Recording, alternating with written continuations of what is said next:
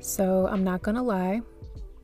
I used to be addicted to the grind of working hard and playing hard. I would work long hours, and I would put my time and energy into someone else's capitalistic dreams and go home worn out and depleted with no energy for myself or loved ones. I made sure I had a good weekend though. I'd have a little bit of retail therapy, eat good, and start all over again on Monday. At the time, I didn't know what work boundaries were until my last corporate job. I definitely met my match. In short, I experienced burnout. I was having nightmares of my phone ringing, nightmares of email notifications, and having the most random panic attacks. I felt like the walls were closing in on me.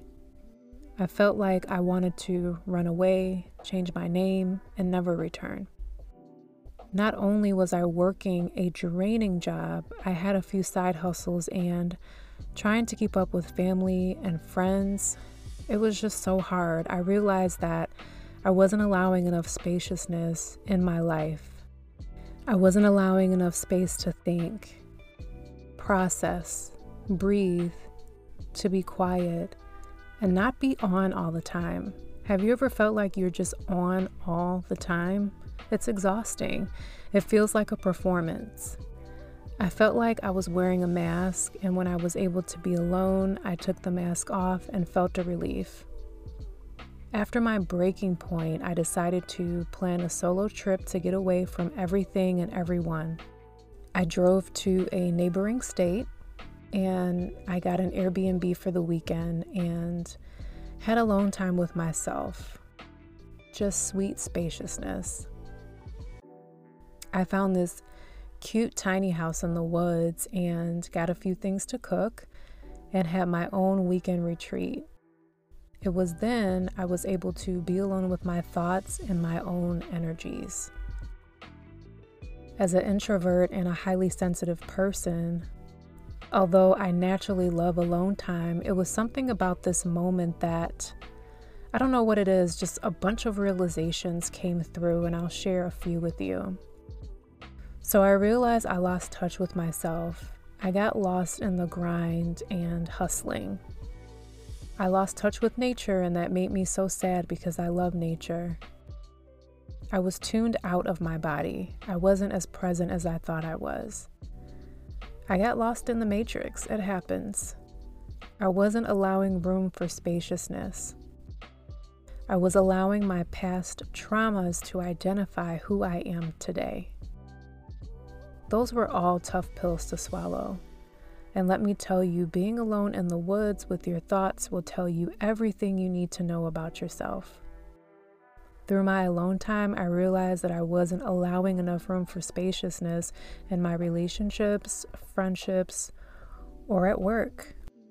So for me, spaciousness in relationships looks like letting my spouse know I need an hour of alone time so that I can show up fully.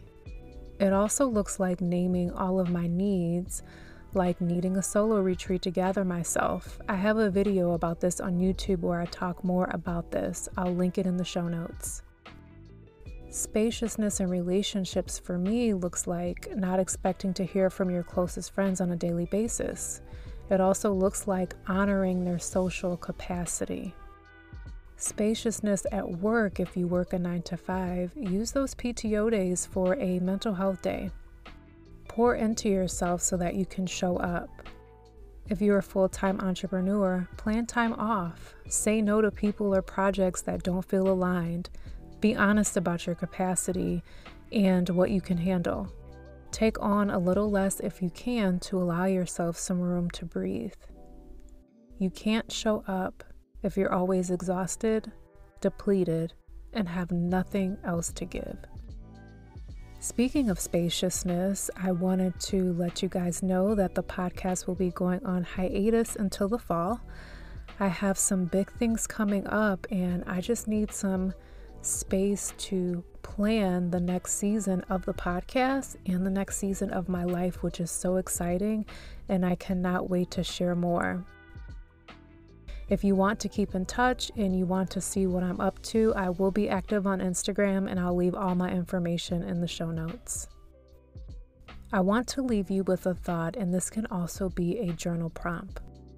Where can you allow more spaciousness in your life so that you can show up as your full self? I hope you have a beautiful rest of your summer, and I hope it is spacious, filled with sun, ease, and joy. I will see you in the fall.